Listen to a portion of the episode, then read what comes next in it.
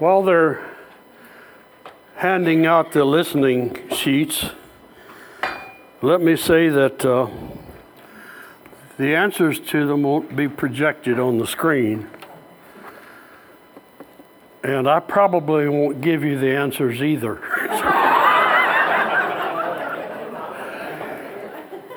so you're pretty much on your own. You can make paper airplanes out of them if you want to.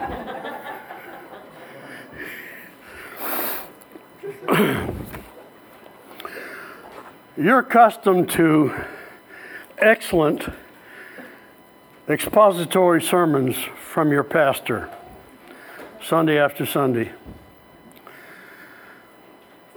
Today I'm going to use a topical sermon. The difference is, as I see it, the starting point. With an expository sermon, you start with a passage of Scripture, you tease out the meaning through a process known as Oh, I hope this doesn't happen to me much.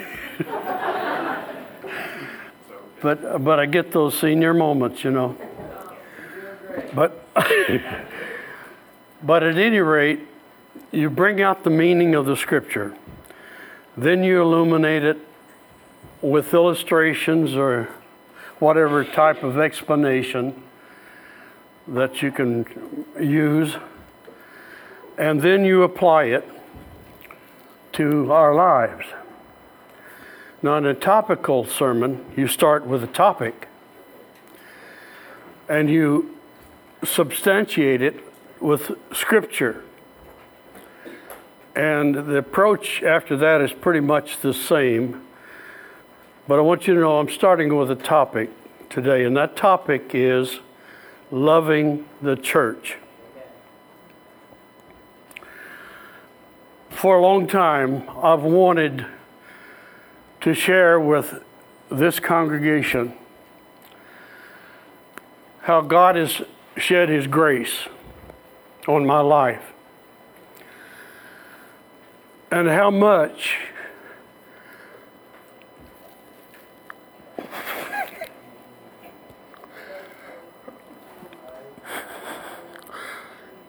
I love and appreciate you.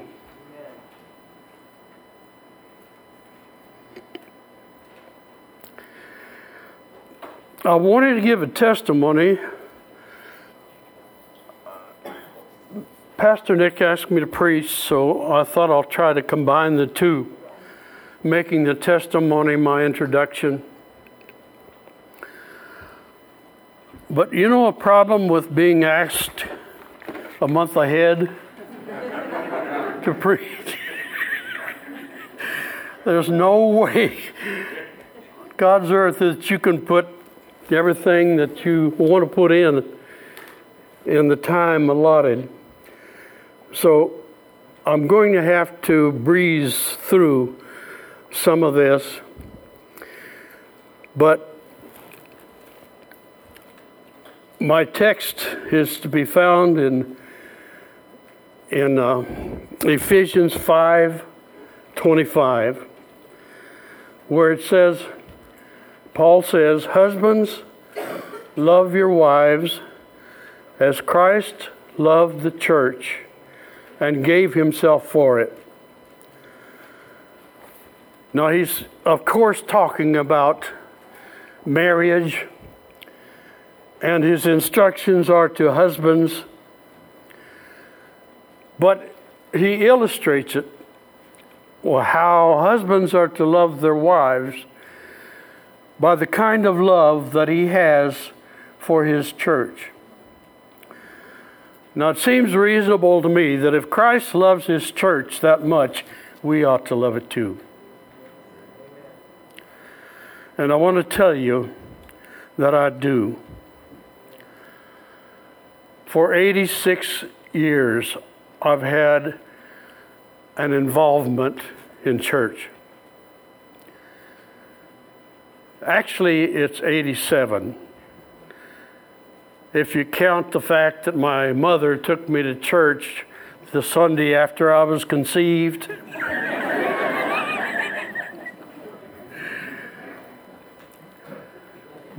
my folks, my family was a God fearing family, very devout Christian home.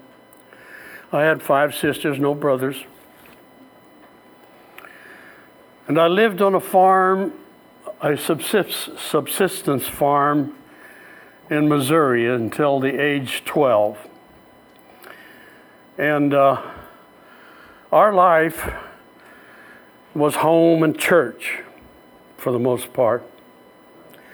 You've heard about you went to church every time the doors were opened. Well, my dad opened the doors. he closed the doors. He lit the gas lanterns that were hanging from the ceiling. He built a fire in a pot bellied stove. So that's the kind of involvement that I've had.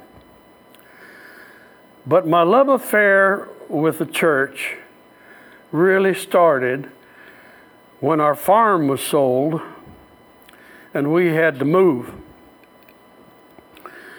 And we moved to California because we had relatives in Santa Paula and because there were jobs out there. And I remember the Friday afternoon as we drove into town up 10th Street in Santa Paula. We passed this little church building with a sign out front saying Baptist Church. And my dad said, We're going to go to church there on Sunday.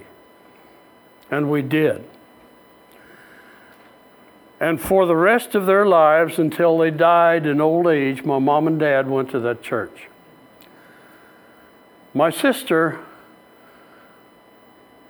who is 84, has been a member of that church for 74 years. My younger sister. Go back to the building with uh, the old brick building. the events that took place in that brick building there were life changing for me.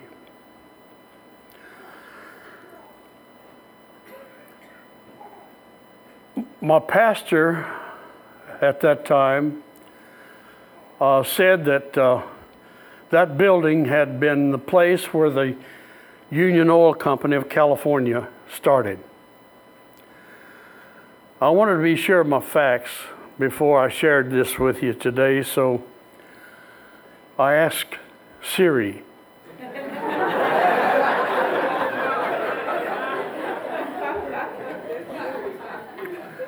Siri said, No, you're wrong. It was in that building two blocks down the street that is now an oil industry museum. And I said, Siri, sweetheart, I don't want to hurt your feelings, but you're wrong. I said, My pastor told me that it started in that brick building. And, you know, preachers never lie. In any case, it is a historic building. And that oil company was started in 1890. So it was pretty old when the church bought it. The church was started in 1941, and they bought that building. And the congregation rapidly outgrew it. So a big tent was put up on the vacant lot next to it. And for quite a while, we met in the tent. And then it was replaced. You can put that newer building up. It was replaced by this building. And again, it wasn't long before it was filled to capacity. Our church was a very evangelistic church. And out of that congregation in a three year period came eight preachers. Um, I was the first of the eight. Among those eight was my brother in law, who had been saved when he was fighting the Germans in North Africa and was baptized in the Mediterranean Sea. And he came home to Upper Ojai and then he joined our church. And uh, that's where he met my sister and married her. In any case, in that building, a lot of important things happened to me. One of them was that I got married to Louise in that building. Also, when I was in the Army for a couple of years overseas, and my wife was living with my parents, she was the secretary of the church. And so I've always regarded it as my home church. The reason that it is so significant in my life has to do with my nature. I want you to know by nature, I am very much introverted. I am very much a quiet, timid, backward person. When I lived in Missouri, my world had about a mile radius out from our house. And I didn't get out of that world very much. I explored every inch of that world with my dog boots. My school was a one room schoolhouse that had a faculty an enrollment with a number that was the same as Pastor Nick's children. there were five pupils. My younger sister and I were two of those pupils, and the teacher was my oldest sister. So it was like homeschooling. Well, from that kind of school, I came to school in Santa Paula in September of 1944. Put up the picture. I want uh, the boy in the overalls. That was the, that's a portrait of shame. Because I came to this school in those overalls. And they were bibbed overalls, as you can see. I got to the school, and all of the guys wore t shirts, white t shirts, Levi's with the cuffs, the pants rolled up about six inches and I looked around, and I was the only one in that entire school of about 800 in overalls. And I was absolutely mortified. And during the class, I couldn't concentrate on what the teacher was saying. I couldn't think about anything but the fact that I was in those overalls. And I felt like everybody in the class was staring at me. Not only that, but I noticed that there was this kid that was staring at me most of the day, and it got very uncomfortable for me. And so I finally said to the kid, Why are you staring at me? He said, I have never seen such pale eyes in my life. And I thought, oh Lord, I'm, I'm also a freak.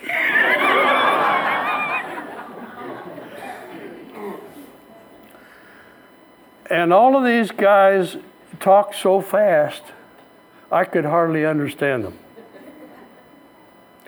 And uh, I talked with this slow, drawl with a lot of Missouri idioms. And I felt so embarrassed that I wouldn't speak. You know, I just, I was so afraid that if I said anything, I'd say something stupid. Well, I have to tell you, I never got over that. I'm still afraid of that. but at any rate, I, uh, I went through that day with the awfulest embarrassment, shame, and really had a rough day. But at church, it was different. I always felt like somebody on the outside looking in when I was at school. For one thing, I was a year younger than my classmates because I started first grade at age five. And I was really small too. So that was intimidating to me. But I felt so out of place, never quite fit in at school. But at church, I was somebody. At church, I was loved. I was taught. I was trained. I was nurtured. And they made me feel important. And so my comfort zone was either my home or church. And I loved being at church. And you know, when I hear somebody say, I don't go to church because I was made to go to church when I was a kid, that doesn't compute with me at all. It's, it makes as much sense to me as somebody saying, maybe he's 50 years old, saying, I don't brush my teeth because my mother made me brush my teeth when I was a kid.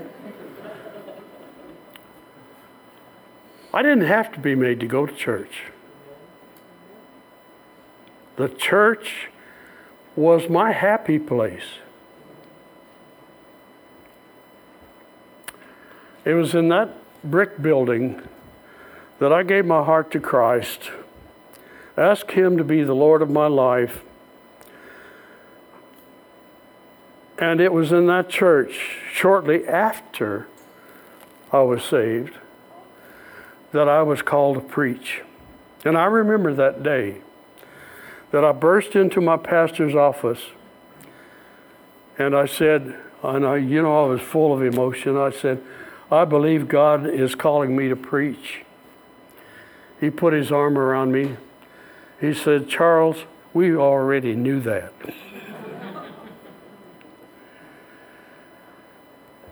and so they really nurtured me and helped me get the start that I needed.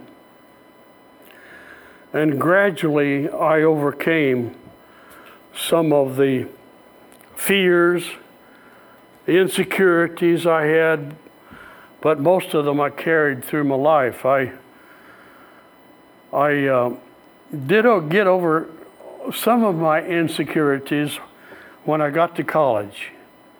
I felt like I was coming into my own there. For one thing, oh yeah, they've got the picture up there of my baptism uh, at Sespe Creek. Before we got the new building, which had a built in baptistry, our baptisms took place in Sespe Creek, which is about a mile north of Fillmore. The creek came out of the canyon where they captured the last few California condors for breeding, bringing them back. At any rate, there's a beautiful sight there. Uh, but the church nurtured me and they made me talk, which was difficult, you know, really difficult.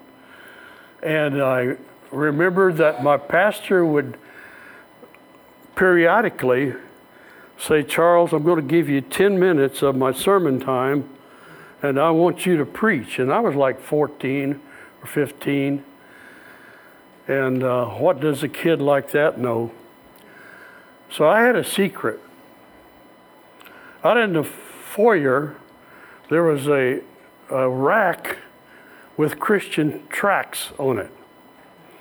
And when nobody was looking, you know, I would take one of those tracts and I would memorize it and then I'd get up and preach that, you know. and I really had the congregation fooled. because after the service, and the pastor would have me stand with him out by the door, people would come by and say, Charles, that was such a wonderful sermon. I could have told them if you want a copy of it, just reach back.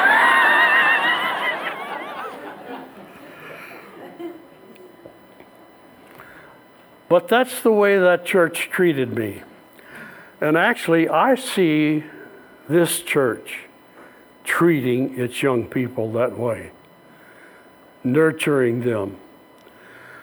Now, what it was called back then was calling out the called.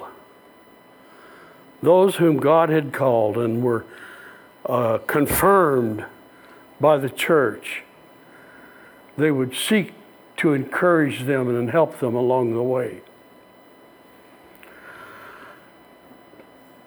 But my difficulty in, uh,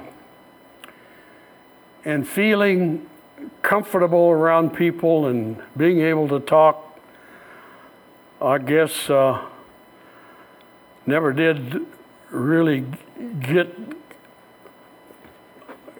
get corrected because I remember a couple of weeks after we were married, Louise and I were sitting there, and uh, I had lapsed into my uh, default setting, you know, which is silence. And I was sitting there staring off into space, just daydreaming. When I got the feeling that Louise was gazing at me, she was staring at me. And after a while, I turned to her and I said, What? she said, I want to know what's going on in your head. It's scaring me. that resorting to silence has been a characteristic all through my life but it is my natural setting. Now, there is an ironic twist to this uh, story about the overalls. In 1974, when I took my daughter to California Baptist College, at Christmas time, she came home for the holidays. And she was wearing farmer country overalls. And I said, Cheryl, haven't you any shame? she said, Dad, all the girls at the school are wearing these. I said, You got to be kidding. I said, what is, what is that school doing to my daughter? And then I quoted scripture to her. Be not conformed to this world.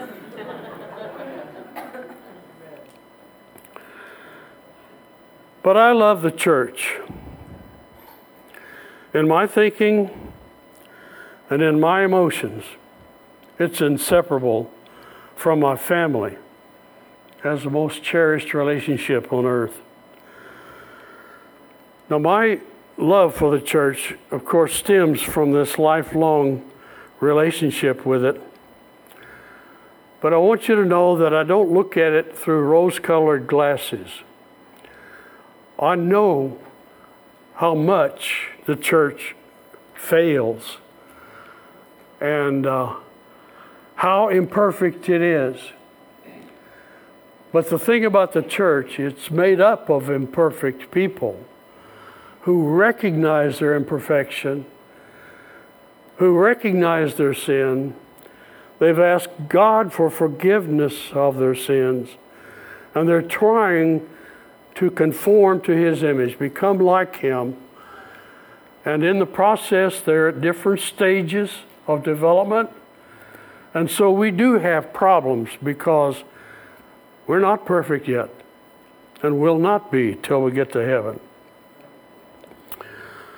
Now, I love God, I love God and I love His church. I love His church because of whose it is. It is Christ's church. As you read in Matthew 16, when Jesus had asked his disciples, Who do you say that I am? And Peter made that bold declaration Thou art the Christ, the Son of the living God. And Jesus said to him, Thou art Peter, and upon this rock I will build my church. It's upon the rock of Peter's confession that Jesus is the Christ that his church is built. And the church is Christ's because he founded it, first of all. He founded it, he nourished it, he taught and trained his disciples and prepared them for building that church.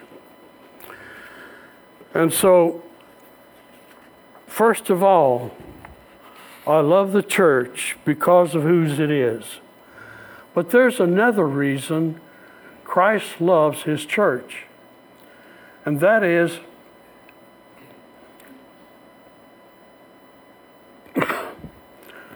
Christ, it belongs to Christ, rather, because he loves the church.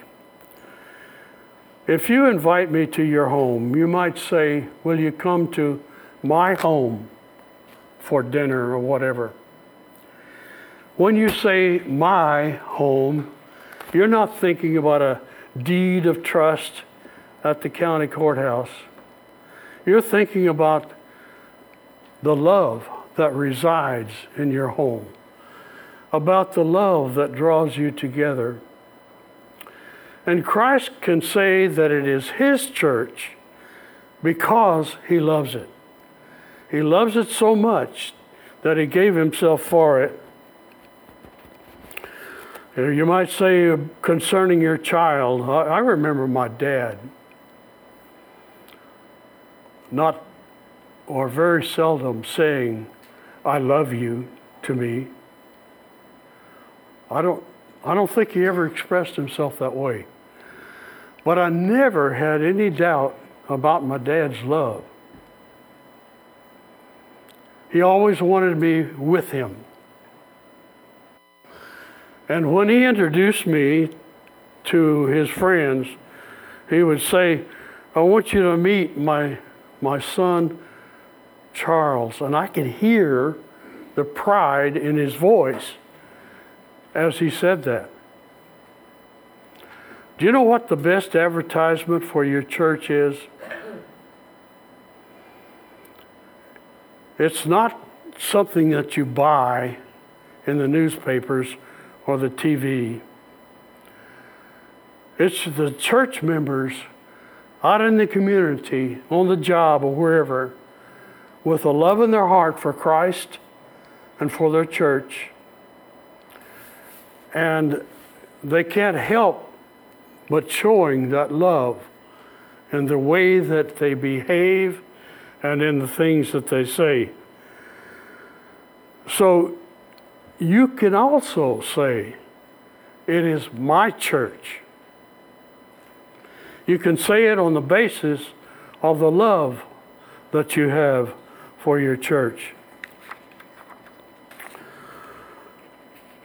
Now, second reason I love the church is because of the word that she shares. That's the word of the gospel. The word gospel means good news. I believe that Christ is the final and complete revelation of God. He is a living word, but we learn about him from the written word. And that written word is the inerrant, infallible, reliable word of God, the written word. Now, just to say that it's it's uh, inerrant isn't enough because that does not make it the Word of God. There are many documents that are supposed to be without error. But what makes it the Word of God is that it is the God breathed book, as we learn in 2 Timothy 3, verses 14 through 17. And the thing of it is, as you study God's Word with an open heart, with a prayerful heart, God Himself speaks to you through that Word. And as you share it in the power of His Spirit, it is powerful and it, it penetrates the heart of man and it enables conviction and conversion in the heart. So I'm convinced not only that the gospel is the most just the, the relevant word, it's also the only word that speaks to the profound needs of the human heart. We're all created in the image of God, and because of that, we have this propensity for God we feel a vacancy in our hearts until God fills that vacancy. And He does so and speaks to us through His Word. I love the Word, or, or excuse me, I love the church also because of her worship.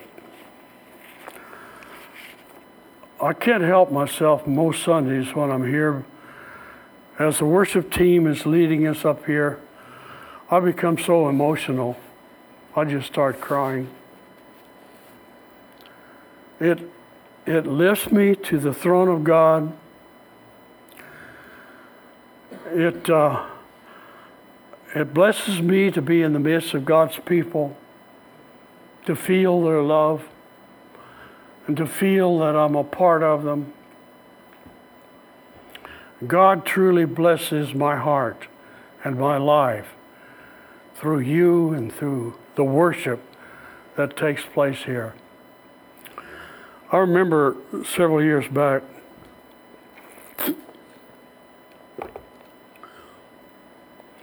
I attended an evangelism conference in San Jose.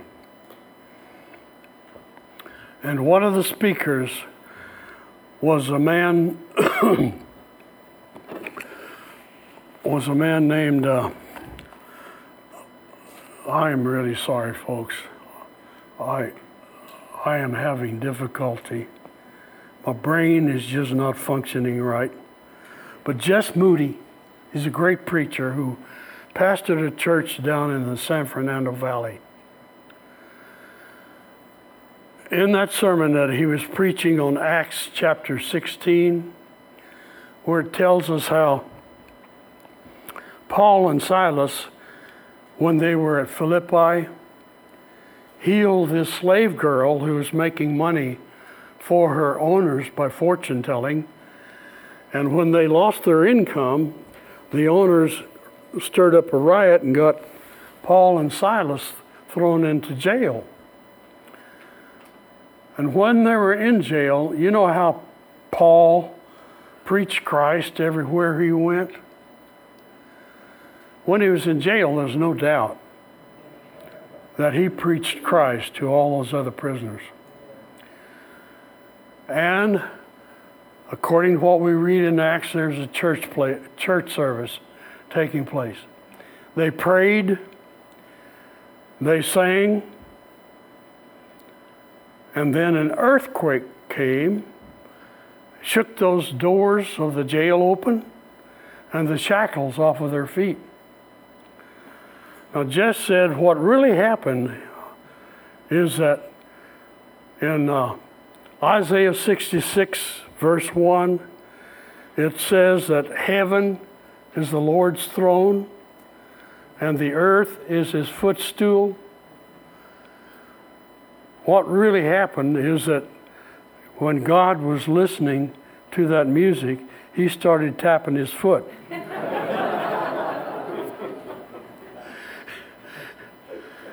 and it caused the whole earth to shake.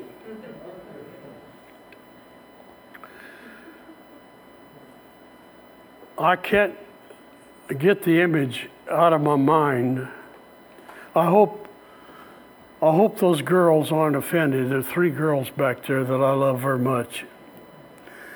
And I hope they aren't offended by what I'm going to say, but when Amanda is in her cage up here and she's beating away on the drums, her hair is covering her eyes, she's singing away. You know, I know that God's heart is pleased. He's looking down on her. He feels her love. He sees the joy that's in her face. And he feels the beat of that music and he starts tapping his foot. And the whole earth shakes. Well, in defense of Amanda, I want you to know she's not shaking the earth, it's God. But I do love our worship. I love the time that we have together. And uh,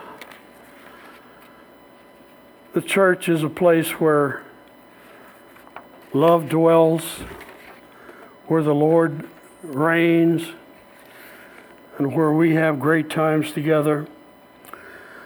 And I want to say that I love the church also because of the fellowship of love which Christ creates. Now, I have some scriptures. I'm not sure that uh, you have them before you, but there's 1 Timothy 3:15.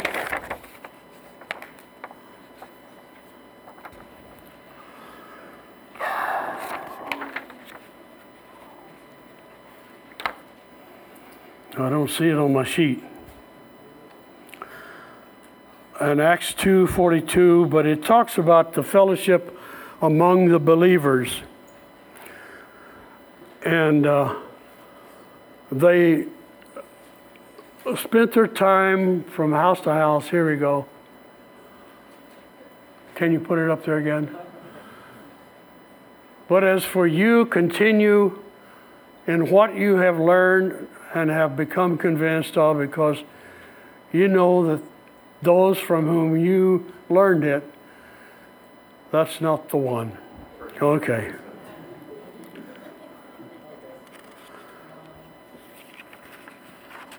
But what is the meaning of koinonia?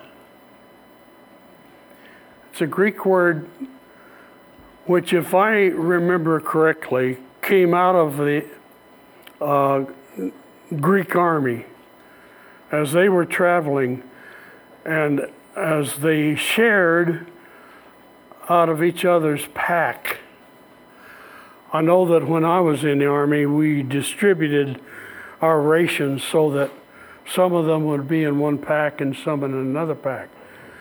But then when it came time for us to eat our lunch or whatever, we pooled what we had. And the church comes together to pool what they have in their resources so that all benefit from it. And uh, we enjoy great fellowship together. The word fellowship really means working together for the common cause that is serving Christ and making him known to the world. Now, I also love the church because of the ministry she's capable of. You're familiar with our uh, food cupboard. You're familiar with the 11th commandment, of which I've been a beneficiary several times. You're familiar with the after school program. But I want to share with you something today that you may not be aware of. And that is the possibility of uh, ministering through the Southern Baptist Cooperative Program. Now, this church is affiliated with the Southern Baptist Convention. Uh, and uh, the primary means we have for supporting institutions and missionary work is through this cooperative program. It's a system by which the money from, I don't know how many churches we have now, but back when I served, it was like 45,000 churches, where the money was pooled from those churches. It went through a clearinghouse, you might call it, where it was distributed to support our seminaries and our missions programs. I don't know if you're aware of it, but we have six seminaries scattered across the country. We have, when I was serving with a mission board, we had like 5,000 missionaries. These are career missionaries overseas. Now, we, a church, you know, a church by itself cannot get involved in missions around the world. They may support one or two or three here and there. But by this means of it being distributed this way, it can support thousands of missionaries. You become a part of something bigger.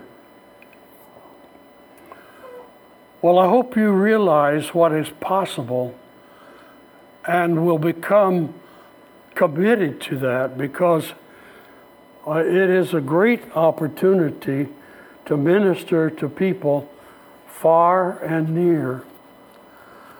Uh, you have three, three pastors who are graduates of Golden Gate Baptist Seminary. Uh, our cooperative program money given from the churches, you know, built those campuses. They employ the faculty and staff. They maintain the grounds. And even though the students may have to pay some fees, they pay the tuition. Now, my tuition for college, because I went to a Baptist school in Texas, was paid by the Texas Baptist Convention, churches in Texas. I went to Golden Gate Seminary, and my tuition there was paid by the churches. Now, you might wonder at this point, do I have any education at all? But but I actually was asked by my Old Testament professor when I graduated with the MDiv. He asked me to become his fellow. And I graded papers for two professors, and I taught certificate students with his fellowship. And then when I was pastor at Emmanuel, I had the opportunity to get a doctor of ministry degree. And again, the churches paid the tuition for that. Now, on, you can rightly ask if, if we spend all that money for your getting a seminary education, how come you don't know anything? but my answer to that is There was a time when I did know a lot of stuff. but I've, I've gotten, forgotten most of it. And not only that, uh, uh, it's just hard for me to function at all anymore. Uh, you know, getting old really is not a bowl of cherries. it is hard. But uh, when I was pastor at Emmanuel, each year we would increase our giving through the cooperative program about a quarter percent. And at, at one point, I know we were giving 13% to the cooperative program. We gave 5% to the association for planting churches in East Contra Costa County. So we could spread our influence out there much farther. And I hope you consider that for the future. I love the church also because of the significance that she gives to the lives of those involved this is where you count so much in my life. You give me significance. And there are a lot of hurting people out there in the world. There are a lot of lonely people. And you are doing this through th- such ministries as the pantry, food pantry. You're doing it in different ways of reaching out to other people. But you know, the church is made up of people who have experienced the love of God, and that love prompts them to share it with others. I read of this doctor who had seen a little dog get hit by a car, and he took the dog home with him and he nursed that dog First of all, he set the broken leg and nursed that dog back to health. Then one day he was disappointed when the dog took off and was missing. But a couple of days later, there was a scratching at his door. And when he opened the door, there was his little dog with another little dog that also needed help. It had been injured. That's what we're to be about in our Christian lives. We are the beggars telling beggars where to find bread. We're the healer, healed telling others where they can find healing. And God help us to do a good job of it. Thank you very much.